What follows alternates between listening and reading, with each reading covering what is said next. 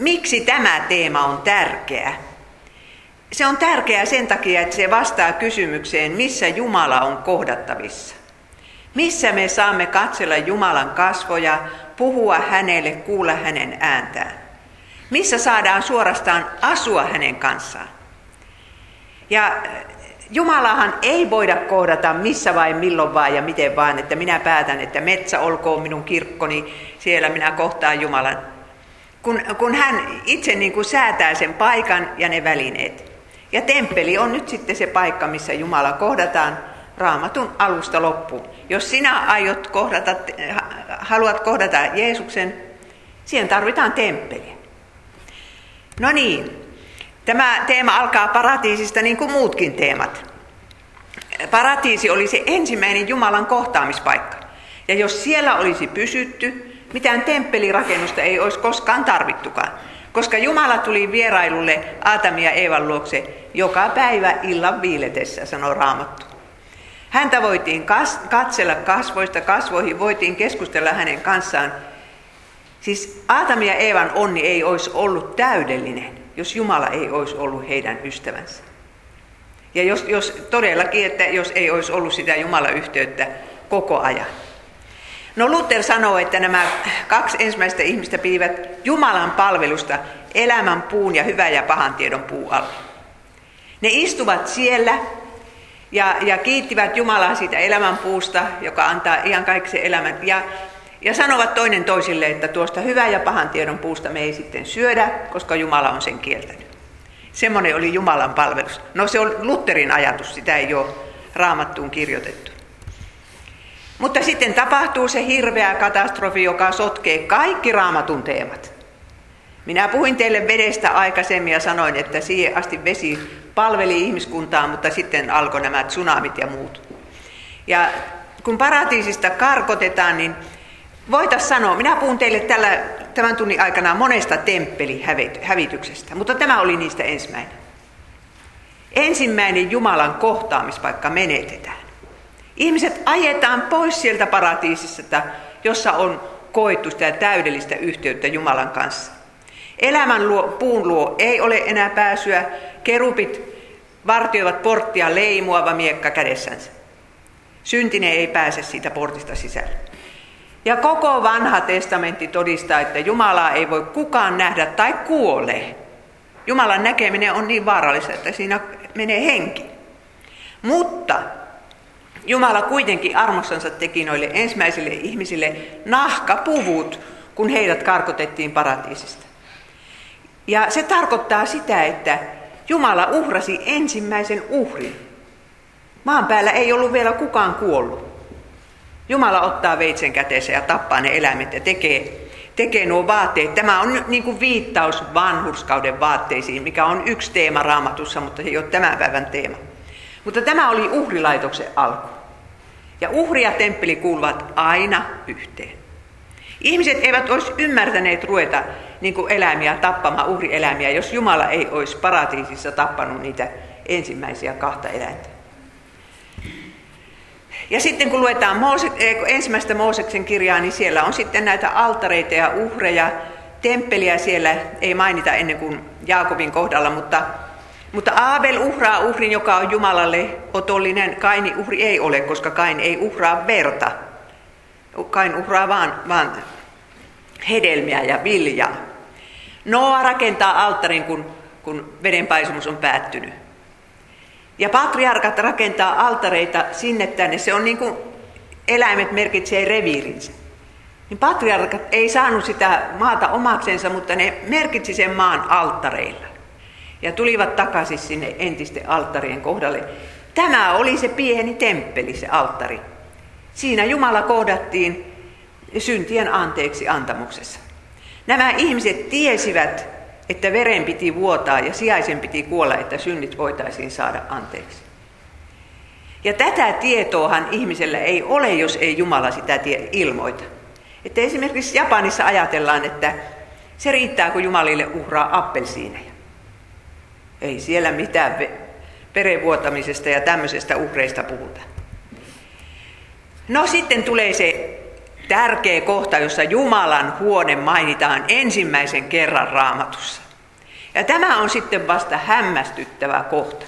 Sen takia, että se, joka mainitsee sen Jumalan huoneen, on tuo pettäjä Jaakob, joka on menossa syntiensä seurauksia pakoon. Hän on pettänyt sokean isänsä ja isoveljensä, ja, ja nyt isoveli uhkaa henkeä ja ei auta, kun lähtee pakoon.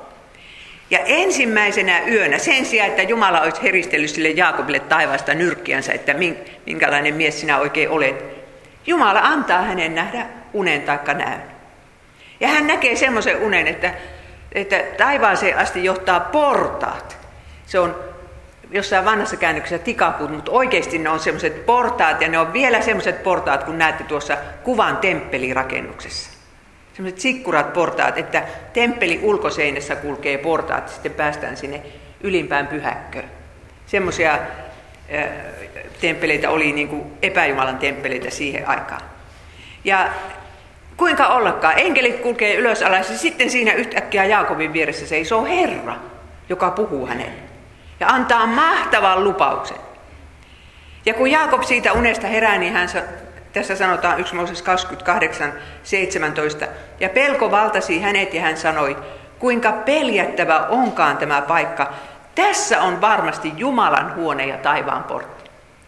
Ystävät, tämä on ensimmäinen maininta temppelistä. Temppeli on Jumalan huone ja se on taivaan portti, mistä päästään taivaaseen. Mutta jo tässä vaiheessa raamatulukija tajuaa, että taivaassa on joku temppeli. Ja tämä on nyt tämän luennon yksi suuri pointti. Temppeli ei ole vain maan päällä, kun taivaassakin on temppeli. Ja että, että Herra tulee tuon pettäjän viereen niitä portaita pitkin. Niin se on sitä armoa. Jumala järjestää meille syntisille kohtaamispaikan. Ja siunaa meitä synneistämme huolimatta. Ja kuinka ollakaan, Jeesus viittasi noihin Jaakobin portaisiin ja kuinka moni teistä on ikinä kiinnittänyt huomiota tähän raamatun lauseeseen. Kun Jeesus sanoo, totisesti, totisesti minä sanon teille, te saatte nähdä taivaan avoinna ja Jumalan enkelien nousevan ylös ja laskeutuvan alas ihmisen pojan päälle.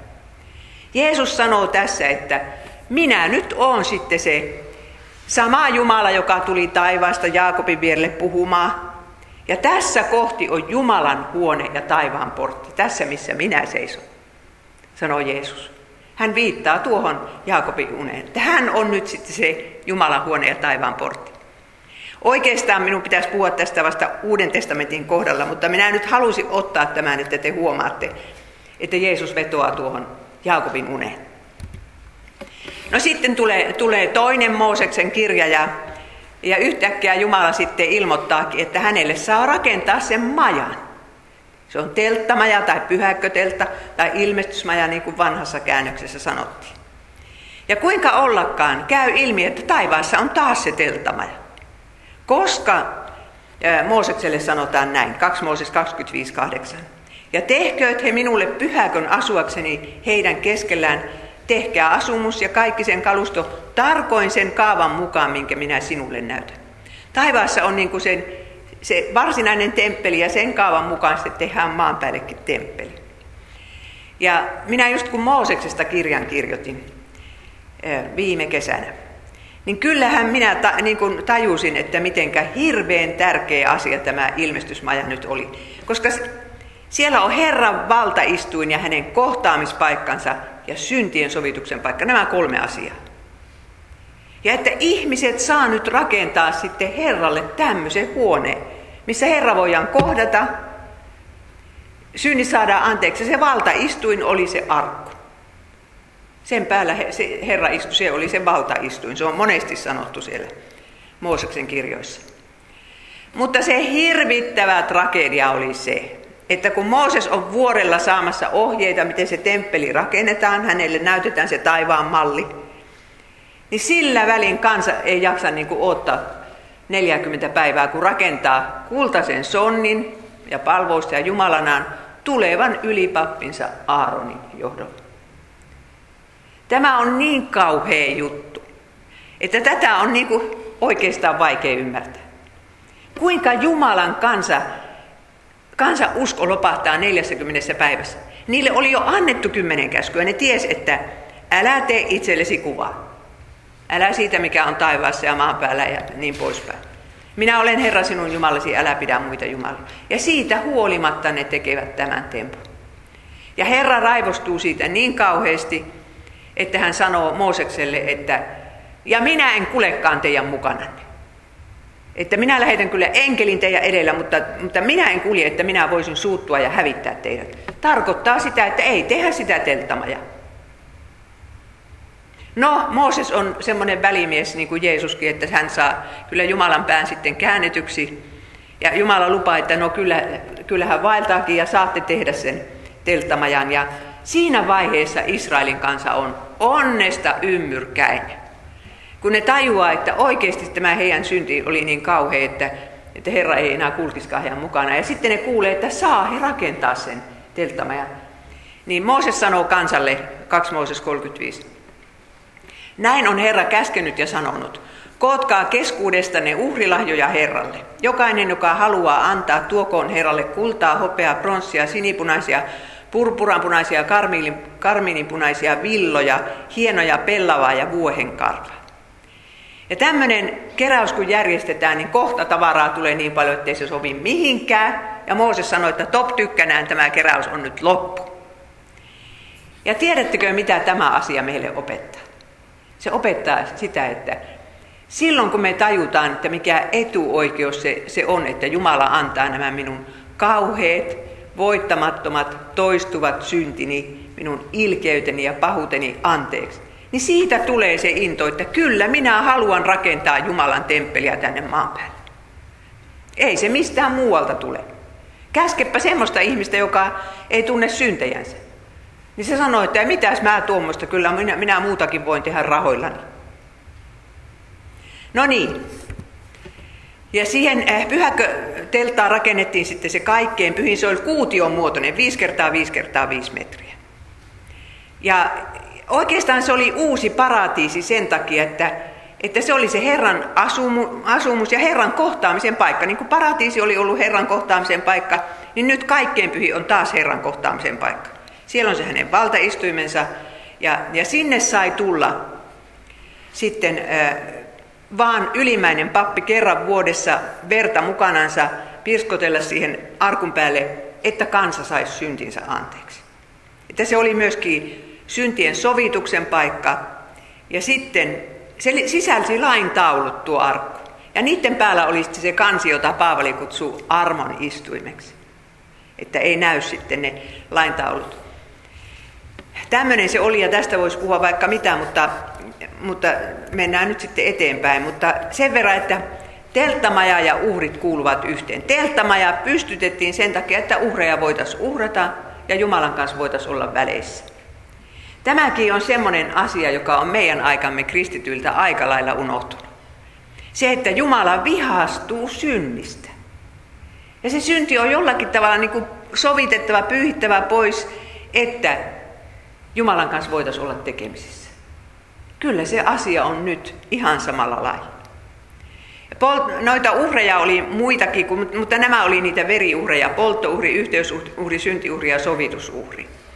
Ja kun 1500 vuotta juutalaiset uhrasivat näitä uhreja, joku on tehnyt laskelma, että niitä uhrattiin kaksi miljoonaa sen 1500 vuoden aikana, kun joka aamu ja ilta piti juhlata, uhrata ja juhlapäivinä vielä erikseen, niin taottiin päähän tätä oppia, että ilman verenvuodatusta ei tapahdu anteeksi antamusta. Mutta sitten pyhäkkötelta tuhoutui. Se kyllä, se, sehän oli tuota monta sataa vuotta, se oli Samuelin aikaan asti. Eh, niin, se oli todellakin monta sataa vuotta pystyssä ja se oli niin kuin koko ajan, Joosuan ja tuomarien ajan siellä Siilonimisessa paikassa, missä Herra sitten ilmestyi Samuelillekin. Mutta sitten tuli se yksi sota, jolloin filistealaiset varastivat arku ja hävittivät sen teltan. Ja kun minä mietin tuota hävityksen syytä, se ensimmäinen temppeli, eli se, se ensimmäinen kohtaamispaikka, paratiisi menetettiin, kun ihmiset lankesivat syntiin. Ja tämä teltta hävitettiin sen takia, että Eelin pojat oli niin jumalattomia. Papit olivat jumalattomia. Muistatteko te tämän kertomuksen? Eelillä oli kaksi poikaa, jotka toimi siis, siis pappeina. Ja ne, kun oli tarkkaan määrätty, minkä osan uhrista saa papit syödä, ne kaikista rasvasimmat palat kuulu Herralle. Ne piti polttaa. Ja se oli se rasva siihen aikaan arvossansa, sitä haluttiin syödä. Papit menee ja onkin sieltä ne Herralle kuuluvat palat. Ja, ja, ja jos joku siinä protestoi, ne, ne sanoo, että jos et anna muuten, niin minä otan väkisin. Häpäsivät uhrin. Papit häpäsivät uhrin. Ja toinen asia oli se, että nehän vikitteli niitä tyttöjä, jotka oli töissä siellä temppelin portilla, mitä lie siivonneet ja kaikkea tehneet. Joista toinen oli naimisissakin niistä papeista, niin seksisuhteita solmii tämmöisten tyttöjen kanssa. Ja, ja siis tämähän on just tätä seksuaalista hyväskäyttöä, me too. Ja Herrahan ei sitä katso hyvällä silmällä. Se hävitettiin se, se ilmestysmaja, se ihana Mooseksen aikainen ilmestysmaja. No mitä sen jälkeen tapahtui? Sitten kävi niin, että vaikka ne filistealaiset varasti sen arkun, niin niiden oli pakko se palauttaa, mutta se joutui yhteen yksityiskotiin 70 vuodeksi, jos minun laskelmat pitää paikkansa. Ja pari uutta telttaa kyllä rakennettiin, mutta niissä ei ollut koskaan arkkua. Joten ei se ole sitten ollenkaan varma, että Jumala on paikalla, jos ei sitä arkkua ollut. Mutta heti kun David pääsi kuninkaaksi ja sai niin kuin tilanteen rauhoitettua, niin se hänen ensimmäinen projektinsa oli Jerusalemin valloitus ja toinen oli sitten, että arkku tuodaan sinne Jerusalemiin. Ja siitä on pitkät luvut raamatussa, se ei mennytkään niin yksinkertaisesti, mutta voitte lukea ne sieltä. Mutta suuret juhlat pidettiin, kun tuo arkku kannettiin Jerusalemiin. Ja Daavid rakensi sille jonkunlaisen teltan, jota se kutsui sitten pyhäköksi. Että kun psalmeista luette Daavidin psalmeista, kun siellä Daavid rakastaa sitä Herran pyhäkköä, niin tämmöinen se oli. Ja yhtenä päivänä sitten Daavidin päähän pälkähtää, että, että, että minä asun tämmöisessä Seetrilinnassa ja Herra asuu tuommoisessa teltassa, että onhan tässä nyt jonkunlainen epäsuhta olemassa. Ja hän kutsuu sen profeetta Naatanin paikalle ja sanoo, että jospa minä rakentasin Herralle huone. Ja Naatan innostuu, juu tee se. Mutta seuraavana yönä Herra ilmestyy Naatanille ja sanoo, että asia on toisinpäin. David ei rakenna mulle huonetta, kun minä rakennan Davidille huoneen. Ja muistatteko, että joulukertomuksessa sanotaan, hän oli Davidin huonetta ja sukua. No niin, mutta sitten toinen syy on se, että David oli käynyt sotia, sen kädet oli veressä ja temppelin rakentajan piti olla rauhanruhtinas. Joten Davidin poika Salomo rakentaisi sen temppelin, niin se Herra lupasi. Mutta se tarkoittaa myös Jeesusta Davidin poikaa. Tämä, nämä sanat, mitkä Herra sanoo Davidille tässä vaiheessa, niin ne ovat oikeastaan niin kuin tärkein Messias-ennustus koko vanhassa testamentissa. 2 Samuel 7. Ja Salomo rakentaa sen temppelin ja siitä kuulkaa tulee maailman kaunein rakennus. Kyllä moni kommentaari on sitä mieltä, että siihen maailman aikaan, vaikka missä Egyptissä oltaisiin käyty, niin niin kaunista rakennusta ei ollut missään. Ja Israelhan oli suurvalta Salomo aikaan, Davidin ja Salomo aikaan, että niillä oli sitä rahakin. Ja, ja seitsemän vuotta sitä rakennettiin ja siitä tuli hirveän ihana. Ja temppelin vihkimisjuhlassa Salomo rukoili oikein liikuttavan rukouksen, joka oikeastaan, tästä rukouksesta me huomataan se, että temppeliin päin rukoileminen oli siihen aikaan sama kuin, kun me rukoillaan nyt Jeesuksen nimessä. Se on ihan sama asia. Jumala kuulee, kun rukoillaan Jeesuksen nimessä. Kun pakanat rukoilee, niin ei hän kuulekaan. Näin se Salomo sanoo. Mutta asuko todella Jumala maan päällä? Katso taivaisiin ja taivasten taivaisiin sinä et mahdu. Kuinka sitten tähän temppeliin, jonka minä olen rakentanut? Käänny kuitenkin palvelijasi rukouksen puoleen, Herra, minun Jumalani, niin että kuulet huudon ja rukouksen, jonka palvelijasi tänä päivänä rukoilee sinun edessäsi. Ja että silmäsi ovat yöt ja päivät avoinna tätä temppeliä kohti, tätä paikkaa kohti, josta sinä olet sanonut, minun nimeni on asuva siellä. Niin että kuulet rukouksen, jonka palvelijasi tähän paikkaan päin kääntyneenä rukoilee. Jumalan nimi asu siellä ja samalla tavalla Jumalan kun Jeesuksen nimessä rukoillaan, niin Jumala ei voi olla kuulematta sitä rukousta. Että nyt kun ystävä tänä iltana Jeesuksen nimessä kannat omat surusi ja murheesi Herran eteen, hän varmasti kuulee. Ja me huomaamme Joonasta, että mitenkä Israelin kansa toteutti tätä rukousta. Joona on siellä meripedon vatsassa keskellä välimerta ja varmasti ei tiennyt missä päin on itä ja länsi. Mutta jotenkin se sinne temppeliin päin yritti rukoilla ja sitten hän sanoo näin. Minä vajosin alas vuorten perustuksiin asti, maan salvat sulkeutuivat minun ylitseni iankaikkisesti. Joona luuli, että hän kuolee sinne. Mutta sinä nostit minun henkeni ylös haudasta, Herra, minun Jumalani. Kun sieluni nääntyi minussa, minä muistin Herraa, ja minun rukoukseni tuli sinun tykösi, sinun pyhään temppelisi. Tällä tavalla Israel 400 vuotta turvautui, tai no, ne uskovaiset turvautu, niitä oli joskus vähän ja joskus paljon, että Herra kuulee, kun temppelin päin rukoilla. Ja Herra kuuli ja pelasti Joonan tuolta. Mutta sitten kun tullaan profeettojen julistukseen, niin kyllä se alkaa aika lailla, kuulkaas, tulla verenmaku suuhun. Profeetat julistaa yksi toisensa jälkeen, että, että epäjumalan palvelus tuhoaa sekä kansan että temppelin. Ja Jeremia meni oikein sinne, Herra komensi hänet siihen temppelin portille ja siellä hän sitten piti semmoisen temppelisaarnan, jossa hän sanoo näin. Tämä tapahtui siis 600-luvulla ennen Kristusta. Ja temppeli oli rakennettu 970-luvulla. Älkää luottako valheen sanoihin, kun sanotaan, tämä on Herran temppeli, Herran temppeli, Herran temppeli. Koska siinä oli käynyt niin, että edellisen kerran, kun assyrialaiset sata vuotta sitten piirittivät Jerusalemia, niin ne voitti kaikki naapurivaltiot ja kaiken mahdollisen, monta Israelin kaupunkiakin voittivat, mutta eivät Jerusalemia. Siellä assyrialaiset piirittää sitä, niin Herra lähettää ruton sinne ja sata tuhatta miestä kuolee yhtenä yönä sinne telttoihinsa. Ja siitä tuli sitten semmoinen usko israelilaisille, että eihän Herra anna temppeliä hävittää. Niin kuin monella suomalaisella on semmoinen usko, että eihän se tämä isien kirkko ikinä täältä Suomesta häviä. Tämä on Herran temppeli, Herran temppeli, Herran temppeli. Mutta sitten Jeremia sanoo, mikä sen temppeli hävittää. Katsokaapas tätä. Te varastatte, tapatte, rikotte avion, vannotte väärin, poltatte uhreja paalille, ja te tulette ja astutte minun eteeni tähän huoneeseen, joka on otettu minun nimini, ja sanotte, me kyllä pelastumme. Tehdäksenne yhä kaikkia näitä kauhistuksia. Ryövärien luolaksiko te katsotte tämän huoneen? Kuka siteras sanontaa ryövärien luola? Se oli Jeesus. Jeesus siteerasi tätä Jeremiaa sitten, sitten kun hän puisti temppeliä, mutta näistä Jeremian sanoista me huomaamme, että mikä tekee temppelistä ryövärien luolan. Tänä päivänäkin, mikä tekee kirkosta ryövärien luolan. Se, että ihmiset varastaa, tappaa, rikkoo avion, valehtelevat, palvovat epäjumalia esimerkiksi rahaa ja, ja eivät meinaakaan tehdä parannusta, vaikka käyvät kirkossa. Jumalan valtakunnan työntekijät jopa voivat elää tällä lailla, eivätkä aiokkaan tehdä parannusta. Me kyllä pelastumme. No Jumala on armollinen, kyllä me kaikkihan ne pelastu.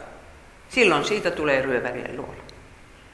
Ja Jeremia sanoo heti perään, että käykää katsomassa siilossa, mitenkä sille, sille teltamajalle kävi. Ja tälle temppelille käy samalla tavalla.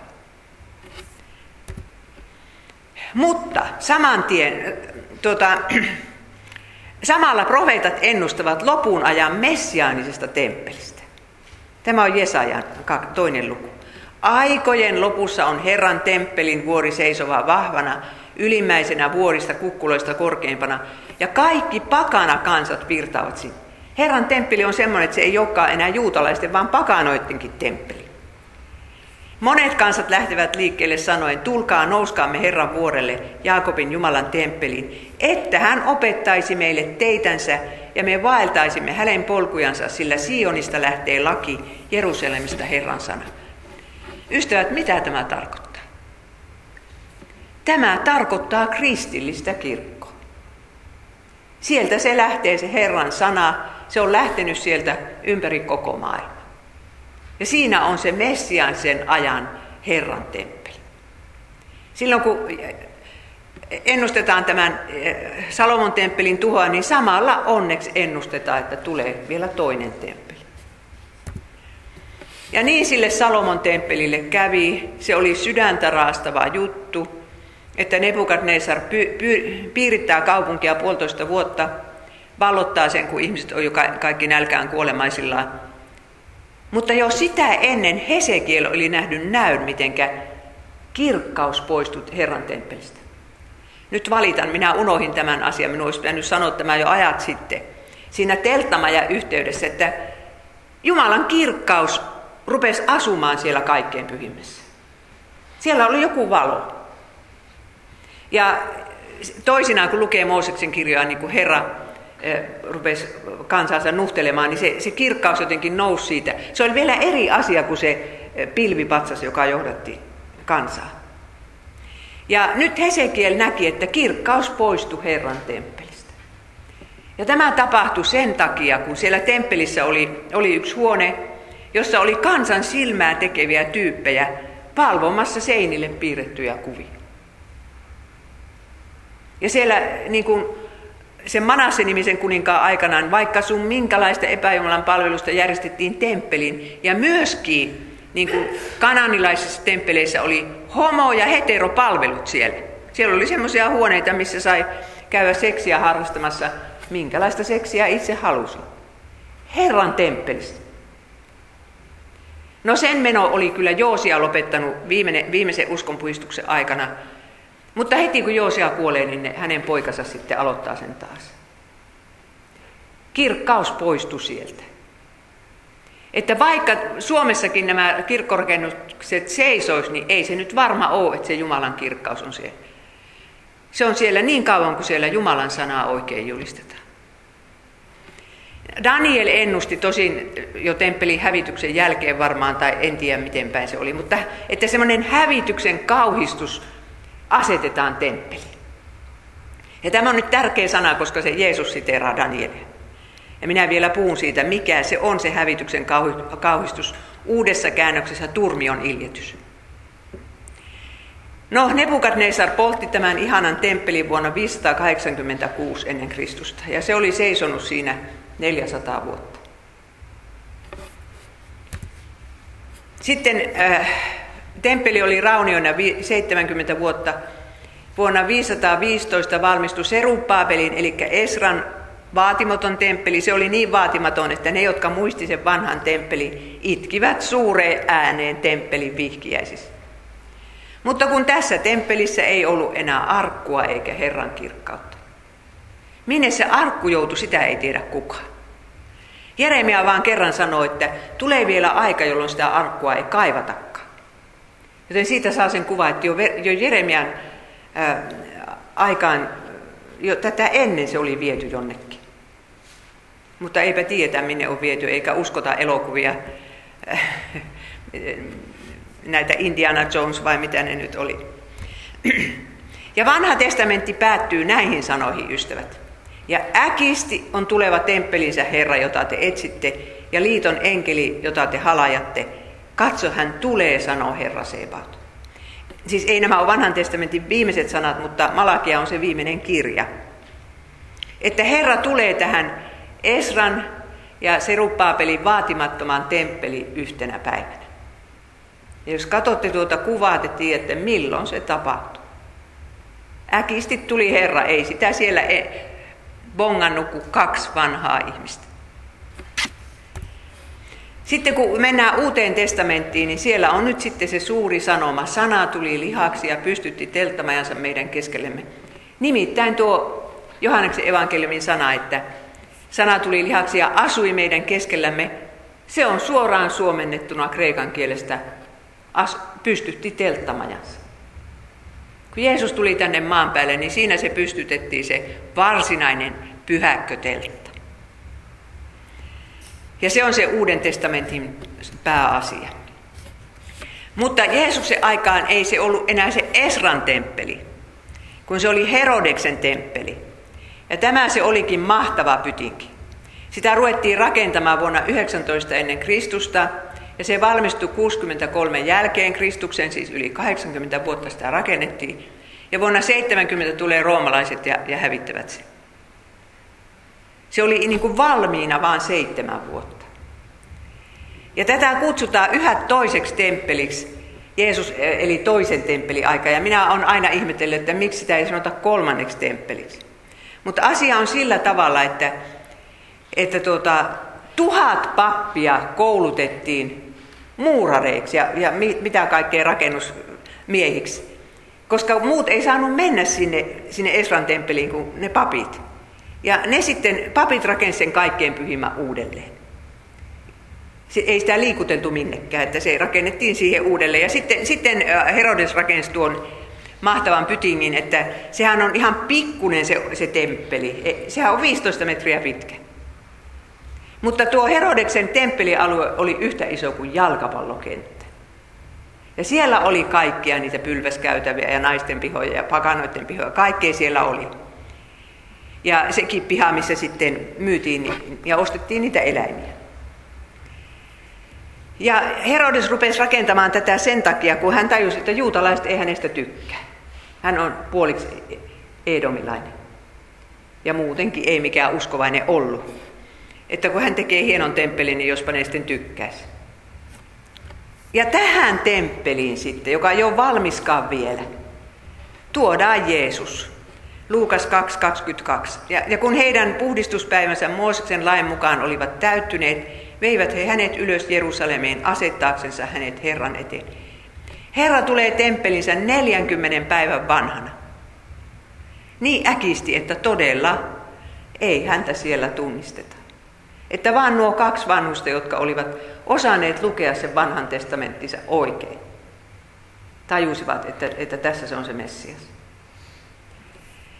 Ja olihan siellä muita maahiljaisia, no, joille nämä sitten kuulutti nämä vanhukset, että nyt se on tullut. Ja sitten Jeesus tulee 12-vuotiaana temppeliin ja me ei oikeastaan sitä tajutakaan, että miten tärkeä kertomus tämä on. Koska ensinnäkin Jeesus osoittaa temppelissä kaikkien niiden viisaiden miesten edessä, että hän tuntee vanhan testamentin kuin omat taskunsa. Ja toisekseen Jeesus ilmoittaa siellä, että temppeli on hänen isänsä koti. Ja siihen asti varmaan, kun hän on sanonut isä, hän on aina tarkoittanut Joosefia. Ja vanhassa testamentissa ei usein kutsutakaan Jumalaa isäksi, mutta nyt Jeesus sanoo Marialle, mitä te minua etsitte? Ettekö tienneet, että minun tulee olla isäni luona? Mitä Jeesus sanoi temppelistä? Hän kutsui sitä Jumalan huoneeksi, se oli hänelle pyhä paikka, koska Jumala asui siinä. Hän, mutta Jeesus sanoo itse olevansa suurempi kuin temppeli. Ja hän myös ennusti temppelin tuhon ja itki sitä. Hän itki. Hän oli niin kuin Jeremia, että molemmat hän ennustivat sen temppelin tuhon 40 vuotta ennen kuin se tapahtui. Ja sitten Jeesus käyttää tuota sanaa hävityksen kauhistus. Kun te näette hävityksen kauhistuksen, taikka turmioiljetyksen siellä, missä sen ei pitäisi olla, niin lähtekää pakoon. Hävityksen kauhistus temppelissä on se, mikä sitten lopuksi on se tuhon syy. Ja sitten Jeesus puhdistaa temppelin. Hän on oikein suorastaan väkivaltainen, että hän punoo ensin ruoska ja rupeaa heiluttelemaan sitä ja kaataa pöytiä siellä ja, ja, ja tuota, ajelee niitä eläimiä ja, ja se on ihan mahdoton kaos. Että minä suuresti ihmettelen, että miksi ei sinne tullut sotilaat pysäyttämään sitä hommaa. Siinä oli Antoniuksen linna nurkalla, temppelin nurkalla, mistä näki siihen pihalle. Mutta kun Jumala oli säätänyt, että Jeesus puhdistaa temppelin, niin hän puhdisti temppelin. Ja sitten hän sanoo, hajo, niin kun häneltä kysytään, miksi sinä näin teet. Hajottakaa tämä temppeli, niin minä saan sen nousemaan kolmessa päivässä. Silloin juutalaiset sanoivat, tätä temppeliä on rakennettu 46 vuotta, sinäkö pystyttäisit sen kolmessa päivässä? Sitä rakennettiin vielä tämän jälkeenkin, että siitä tuli yhteensä yli 80 vuotta. Mutta tiedättekö ystävät, joka ikisen teeman kohdalla on semmoinen polttopiste. Ja se on joka teemassa sama. Se on Jeesuksen risti. Ja tämä on nyt se polttopiste. Mutta hän puhui ruumiinsa temppelistä. Kun hän sitten oli noussut kuolleista, muistivat hänen opetuslapsensa, että hän oli tämän sanonut, ja he uskoivat raamatun ja sen sanan, jonka Jeesus oli sanonut. Temppeli hajotettiin, kun Jeesus kuoli, koska hän oli se Jumalan telttama ja ihmisten keskellä. Ja sitten se rakennettiin, kun Jeesus nousi kuolleista kolmantena päivänä. Tämä on se temppeliteema, niin kuin se polttopiste. Ja nyt kysytään sitten, että miksi Jeesus temppeli piti hävittää. Kyllä me ymmärrämme, että Salomon temppeli hävitettiin, kun siellä palvottiin epäjumalia, mutta miksi Jeesus? Siksi, että synti tuhoaa temppelin. Ja Jeesus halusi tehdä autua vaihtokaupan meidän kanssamme, jotka olemme niitä temppelin turmelijoita. Paavali sanoo nimittäin näin. 1 kor 3, 16. Ettekö tiedä, että te olette Jumalan temppeli ja että Jumalan henki asuu teissä? Jos joku tur- turmelee Jumalan temppelin, on Jumala turmeleva hänet, sillä Jumalan temppeli on pyhä ja sellaisia te olette. Ja nyt ystävät, mietitäänpäs vaan minuutin verran, mihinkä me tätä ruumistamme, tätä Jumalan temppeliä olemme käyttäneet. Onko sitä käytetty hyvään ja toisten ihmisten rakastamiseen ja auttamiseen, vai onko tätä käytetty väärin omien himojemme noudattamiseen ja toisten vahingoittamiseen? Mitä on tullut suusta ulos? Mitä on kädet tehnyt ja jalat? Jos me tätä minuutin mietimme, niin me tiedämme, että, että jos joku turmelee Jumalan temppeli, on Jumala turmeleva hänet. Olisi ihan tarpeeksi syytä turmella tämä Jumalan temppeli heittää se helvettiin. Mutta Jeesus tekee se autua vaihtokaupa, että hän, hän tulee sinne ristille sitten. Hän on se temppeli, joka tuhotaan. Mutta kun Paavali sanoo tämän, niin hän, hän ei tarkoita, että tämä on nyt ainoa Jumalan temppeli, yksityinen ihminen, vaan tämä yksityinen ihminen kuuluu kyllä sitten siihen seurakuntatemppeliin, mutta siitä minä puhun kohta. Ja ajatelkaapa sitä, että kun Jeesus kuolee, niin temppelin esirippu repeää samalla hetkellä. Ja tämä on nyt niin tärkeä asia, että siitä alkaa ihan uusi aikakausi. Silloin oli maanjäristys ja, ja maanjäristyshän saa kyllä aikaa semmoista, että, että saattaa niin kuin kaiken maailman rakenteet, varmaan siellä temppelissä joku rakenne sitten heiluu, tai, tai sitten Jumala ihan kerta kaikkia ilman, maanjäristystäkin sen halkas sen. Ja se halkesi vielä ylhäältä alas asti. Ja siellä esiripun takana oli se kaikkein pyhi, jota ihmiset eivät olisi saanut nähdä. Se oli niin, että joka sen näkee, se kuolee. Ja Mooseksenkin aikaan se oli niin tarkkaa, kun ne lähti matkalle, miten se saadaan ne temppeliesineet sillä lailla käärityksi, että papit ei edes koske niihin. Ja, ja että kukaan muu ei näe niitä kuin ne papit. Se oli tarkkaa homma. Ja Davidin aikaan, kun arkku meinasi puota ojaan, niin yksi pappi koski siihen paljalla kädellä. Se kaatui kuolleena maahan. Ja nyt sitten temppeli esiripu aukeaa niin, että kuka tahansa näkee, mitä siellä on, ja voi kävellä sinne kaikkein pyhimpään. Ja hebrealaiskirjeen kirjoittaja selittää tätä näin. Veljet, meillä on siis täysi oikeus astua sisälle kaikkein pyhimpään, koska Jeesus on uhrannut verensä ja näin avannut meille uuden elämään vievän tien, joka kulkee väliverhon hänen ruumiinsa kautta. Jeesus aukas nyt tien. Siis se kaikkein pyhi oli se Jumalan kohtaamisen paikka, ikään kuin se paratiisi. Siellä on se Jumalan valtaistuin. Ja nyt sinne saa mennä kuka tahansa. Ei tarvitse olla pappi, ja, ja no, no verta voidaan sanoa, että ehto olisi verta me nyt siihen tarvitaan, mutta meidän ei tarvitse uhrata yhtään mitään. Tämä tarkoittaa sitä, että uusi tie on auennut taivaaseen.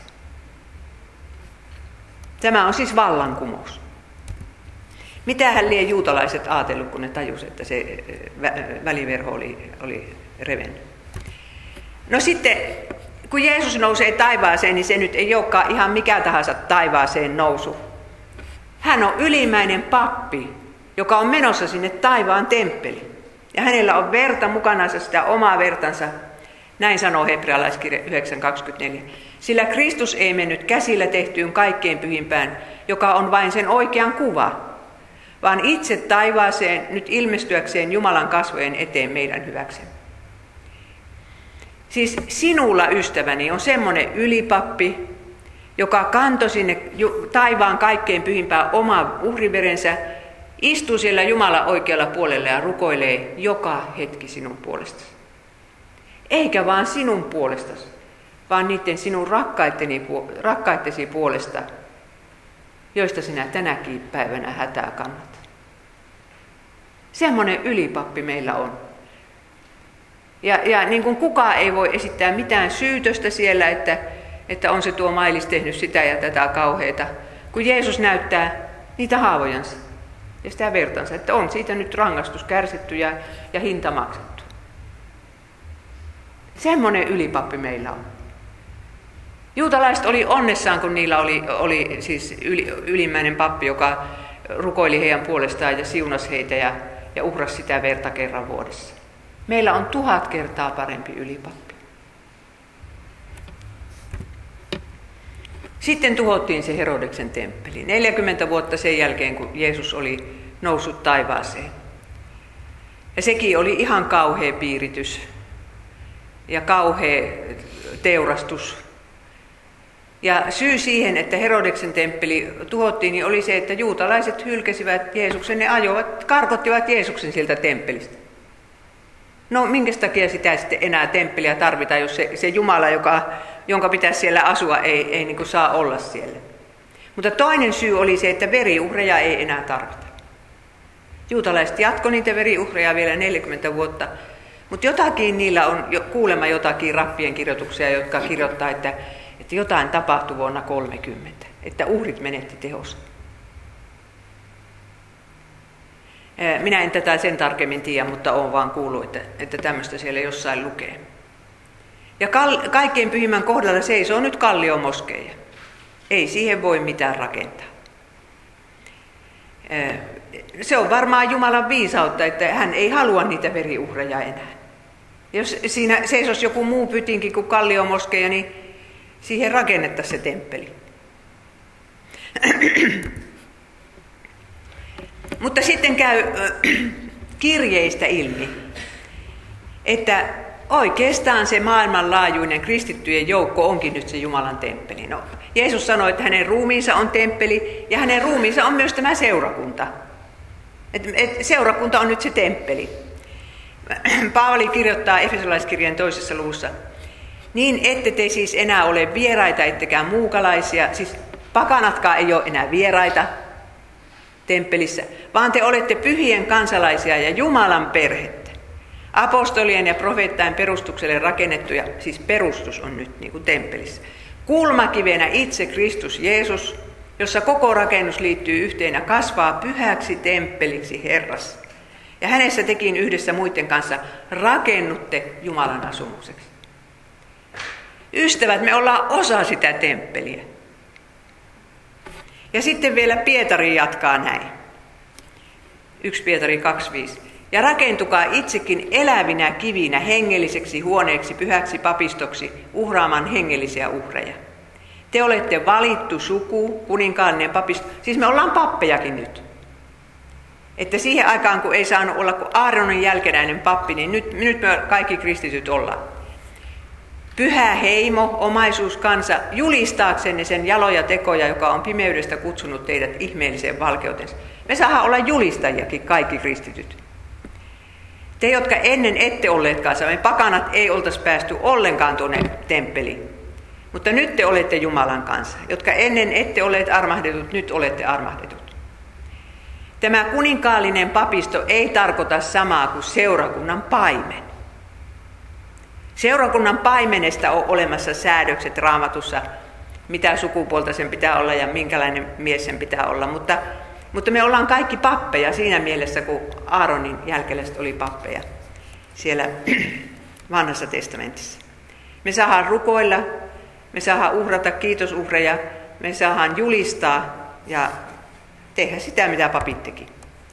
No sitten tullaan lopuaikaan. Ja lopun aikana tapahtuu se, että temppeli hävitetään vielä kerran. Ja se on, kuulkaa, tämä kristillinen kirkko. Paavali ennustaa Tessalonikalaiskirjeessä, että, että antikristus, laittomuuden ihminen, hän kutsuu sitä laittomuuden ihmiseksi, astuu Jumalan temppeliin, eli siis siihen maailmanlaajuiseen kirkkoon ja julistaa olevansa Jumala.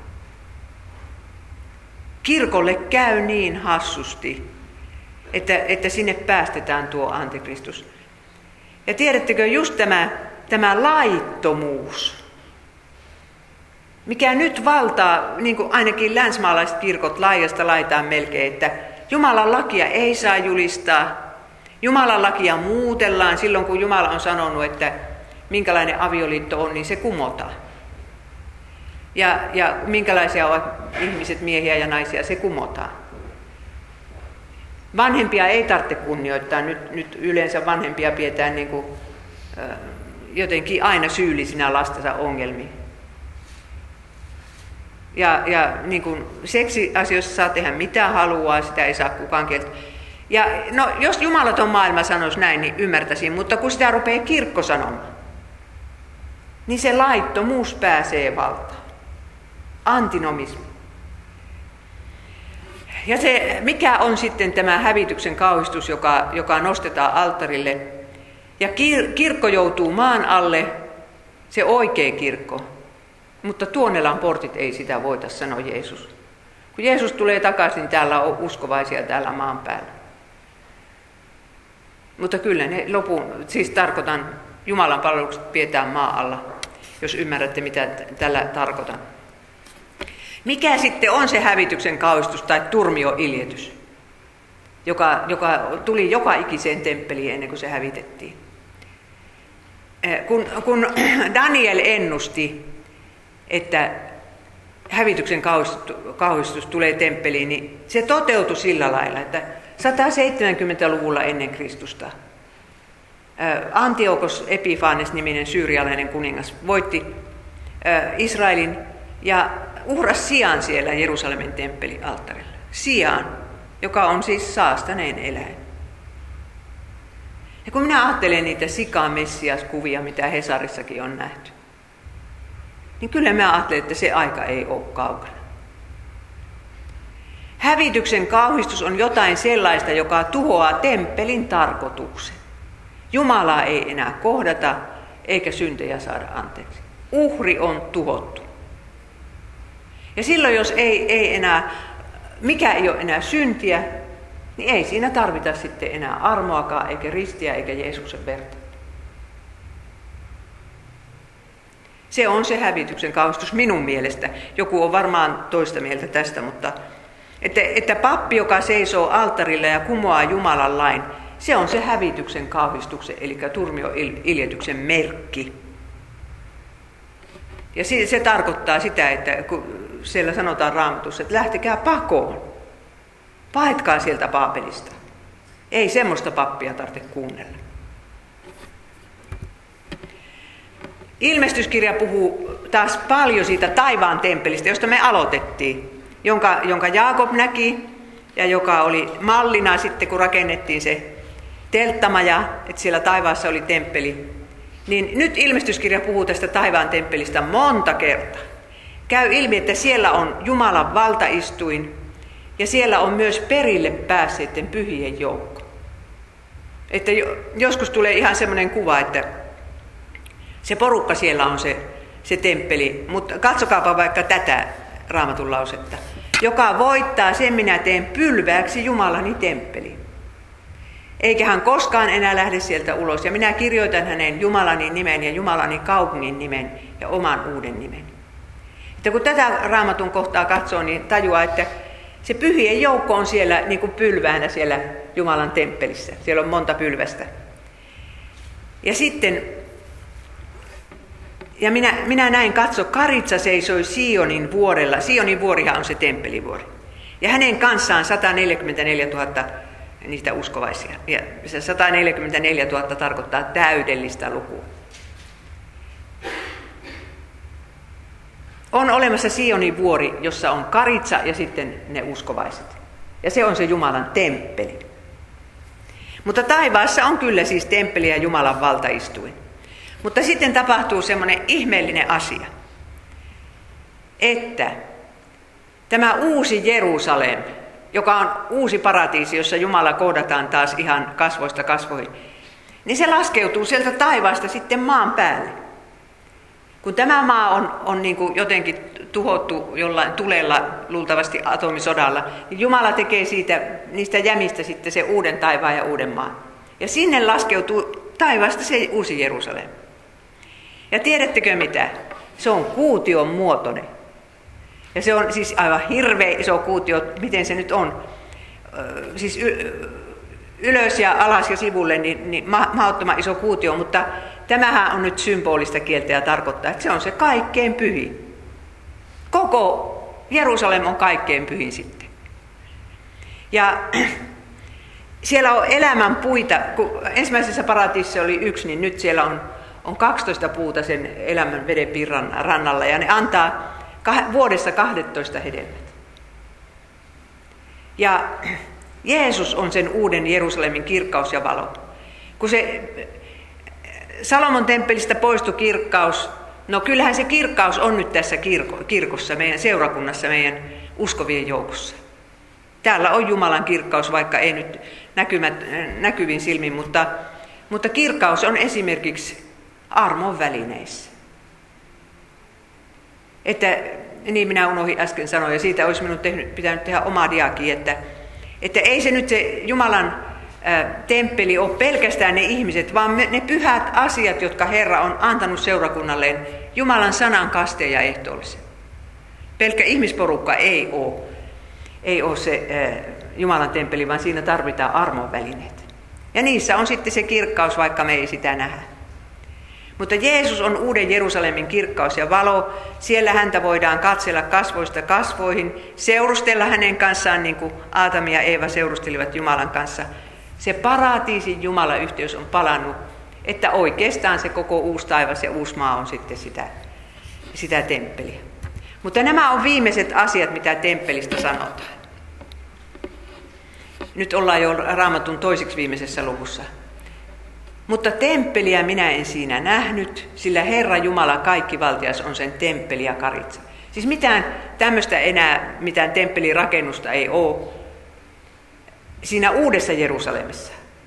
Taivaassa varmaan on se Jumala valta istui iankaikkisesti, mutta uudessa Jerusalemissa ei ole temppeliä, koska ei ollut paratiisissakaan, ei tarvittu enää, koska Jumalan kanssa seurustellaan suoraan. Ja sitten vielä ilmestyskirja 21.3 sanoo, ja minä kuulin suuren äänen valtaistuimelta sanovan, katso Jumalan maja ihmisten keskellä. Taas on se maja. Se on siellä uudessa luomakunnassa. Ja hän on asuva heidän keskellänsä, ja he ovat hänen kansansa, ja Jumala itse on oleva heidän kanssaan, heidän Jumalansa. Ja hän on pyyhkivä pois kaikki kyyneleet heidän silmistänsä. Eikä kuolemaa ole enää oleva, eikä murhetta, eikä parkua, eikä kipua ole enää oleva, sillä kaikki entinen on mennyt. Ja olkoon tämä nyt sinulle sitten rohkaisun sana. Ja tulee se päivä vielä, jolloin kaikki entinen on mennyt, kaikki surut on mennyt, kaikki kyyneleet on itketty. Ei ole enää ongelmia, kun sitten on se paratiisin onni palannut. Hiljennymme rukoukseen. Kiitämme Herra sinua siitä, että sinä olet valmistanut meille temppelin, kohtaamisesi paikan, sen oman ruumiisi temppelin, jo, jo, jolla sinä sovitit meidän syntimme ja, ja tämän nykyisen temppelin, tämän kristillisen kirkon. Herra, varjele sinä oma temppelisi kaikilta näiltä lopun ajan antikristuksen hyökkäyksiltä. Auta, että me pysyisimme uskollisina sinun sanallesi ja pysyisimme täällä sinun temppelissäsi. Auta, että voisimme toimittaa tätä kuninkaallisen papin virkaa julistamalla sinun tekojasi niille, jotka eivät tiedä.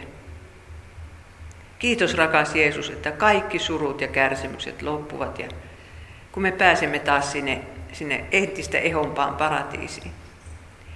Ja tässä me nyt rukoilemme, että joka ikinen meidän rakkaamme sinne pääsisi.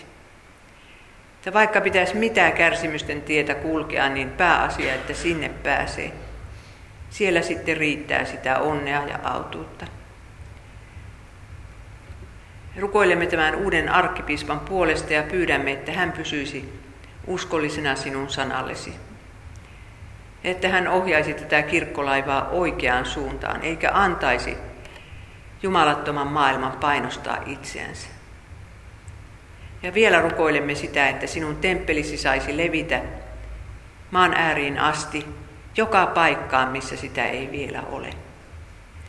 Suo, että me osallistuisimme tähän projektiin itse kukin. Jeesuksen nimessä, amen.